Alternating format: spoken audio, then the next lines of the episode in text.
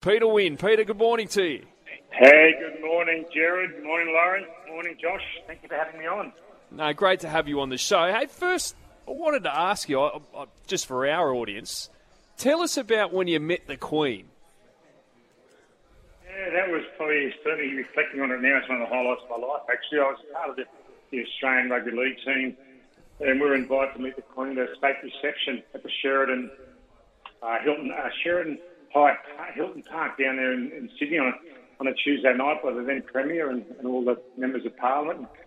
Anyway, I was standing there talking to all the boys that were in the team those days. We are all dressed up nice in our suits, the Australian uh, rugby league suit, and in walked the Queen, followed by Prince Philip. And I just can't believe she just walked straight towards me, and I just got eye contact with her, and she walked over to me, and and the first thing I said to her, I said, oh, "You're opening our new stadium on Friday," and she said, "Oh, do you play for the Parramatta Eels?"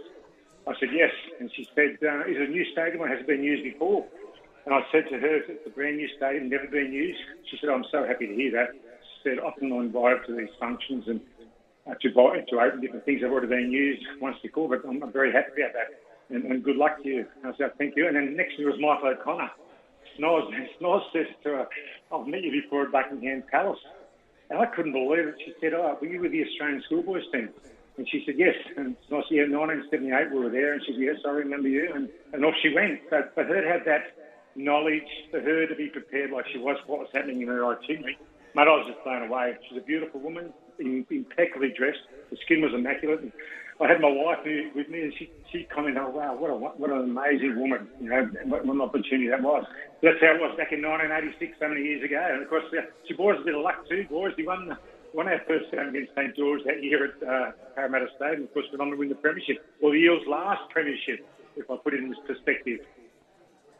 Well, uh, you mentioned the Eels' last premiership, Winnie, and you know how, how it well, how do you think the boys are placed this year? Because most people that you talk to say that this is their best opportunity in a long while to win a comp. You finish in the top four. Maybe gives you such a big advantage. And, and the Eels have done that. They've lost one game. They're, they're able to go back into the into the bunkers, watch the replay of, why they lost that game against Penrith. They can then look at how Canberra went about winning their game against the Storm so they've got the best preparation going. You know, like I just think that was a a knock for them last Friday night, but they're good enough, strong enough. They want it that bad enough. You know, it's there to be had. I certainly do know. I'm, I'm more a fan these days, Loz, as you can imagine, and uh, I hear so much from the fans. But you're exactly right. The fans are just hanging out for another premiership, and they do believe the same thing that the Eels are in the best position to win the comp if they're good enough. Peter, as, as an ex-Parra great, do you, there's a perception of Parramatta when it comes to I suppose, semi-final football that they start get, getting a little bit shaky. Do you do you think this happens to them uh, year in year out, and, and, what do you think they need to do to change that? And, you know, I suppose you're going to use your own experience. The first semi-final, the first time I played it was uh, the major semi-final in 1979 against St George. And you know what? We got beaten. I'm still recovering from that. You know, that, that, how many years ago was that? I'm recovering from because we were beaten, I think, 15-11, and then St George went on and won the grand final. We played the following week against Canterbury and got beaten, and we missed even the t- uh, playing in the grand final. But you never recover. I mean, I think that's that game last Friday night. The players are fair income. You know, they, they've really got to use that to their advantage and and, and, and put it behind them and, and, and, learn that feeling of losing a semi-final. You can't. There's, there's nothing so um, I don't know what it is. It's, demoralised you. So if you take that on board, you know, and you know, it's to an advantage for them. But then you, you reflect on other semi-finals you played in when you won finals, and, and next thing you're in the grand final, and, and that excitement, that buzz of getting into the grand final, of a semi-final, of a final, of a preliminary final win, there's nothing like it. You know, to experience that, I feel very lucky. I just hope that these guys can put that, use that bit of thought in their mentality, and just get out there and give it every shot they've got this Friday night. But you know, yeah, I suppose you're right. They finished the top four a couple of years ago and lost two in a row. You know, last year you know, we, we got knocked over pretty early, so you've got to put that behind you, though, you know, and just move forward. We're speaking with Parramatta great Peter Wynn. Peter, should Mitch Moses be allowed to play? My career, I got knocked out a few times and uh, you know, I missed about six weeks at one stage. You know, when you're ready to play yourself, you know, you don't need a doctor to see you play. If he's right to play, he gets out there and plays you know, so, so much is being made of the head eyes this day and age, and, and I, I give the league credit for you know, addressing this issue because it does impact on the player quite severely. But I think Mitchell knows he's right to play. If he's right, just get out there and give it your best shot.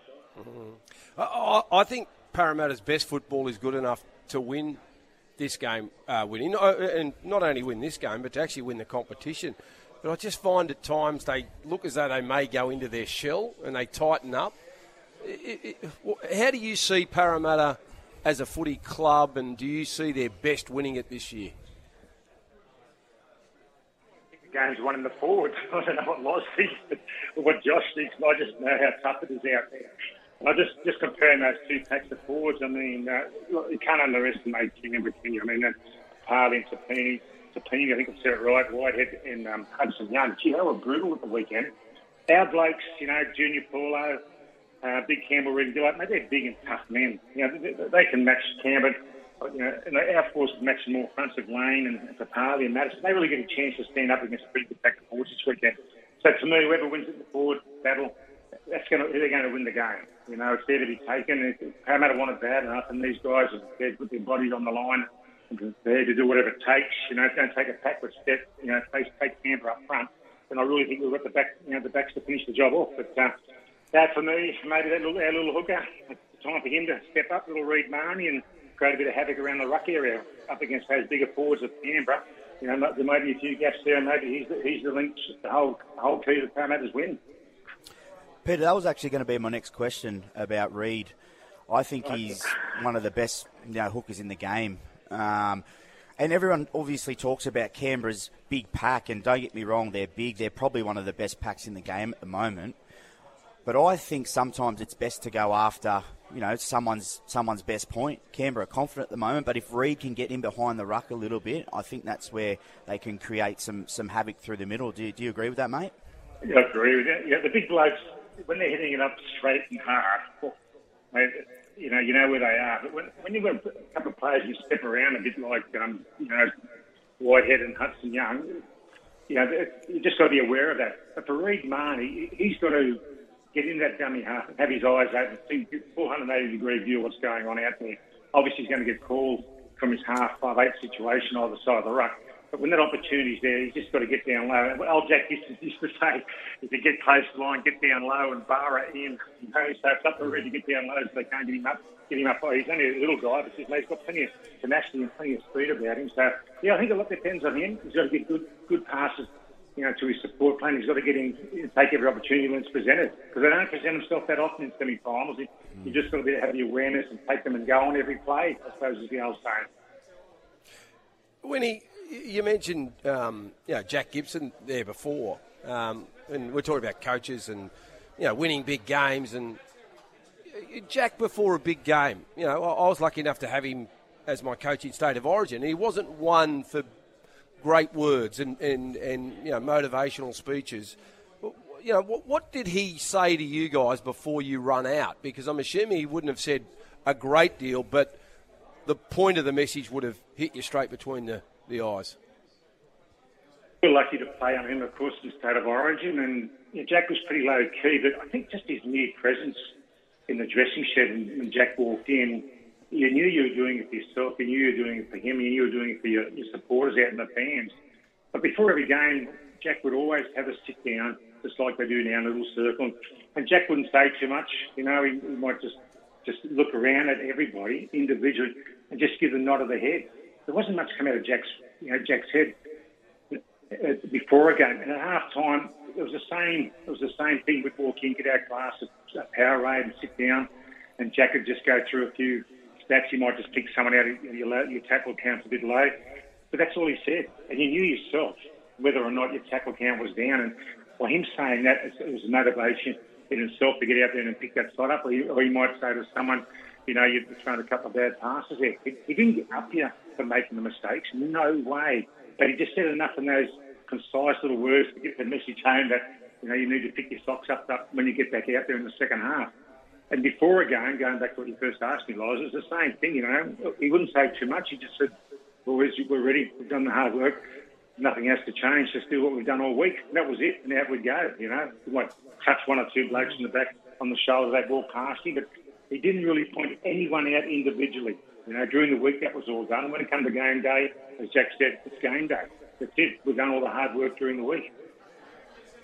Peter, how's the knee? I think you had a similar thing to Loz where you played on when you could have had the surgery at the time, chose to play on, of course, and now here you go. You have to have the surgery later in life.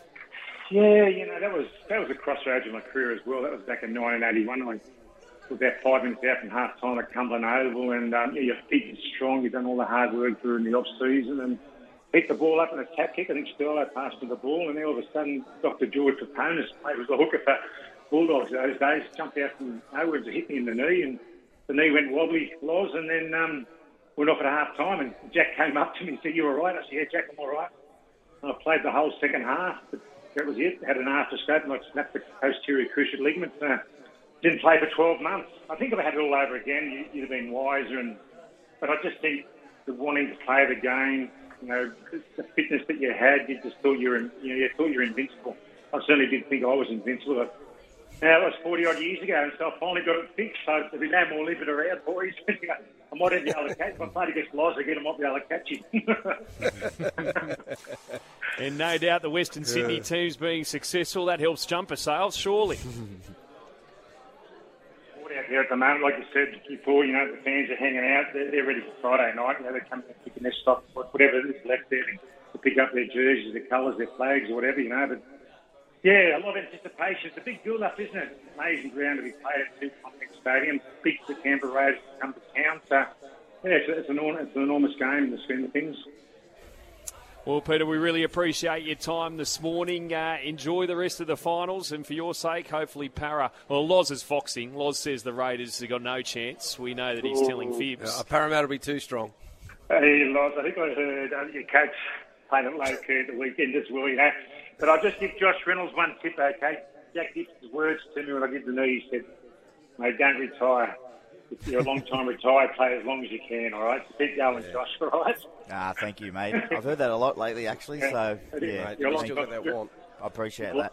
Yeah, cheers, mate. You're a long time retired, eh, Loz? you certainly are, Winnie. Great to have you on this morning, mate. Yeah, thanks for having me. Johnny. I really appreciate it. And I have to say, Loz, go Parra. Oh!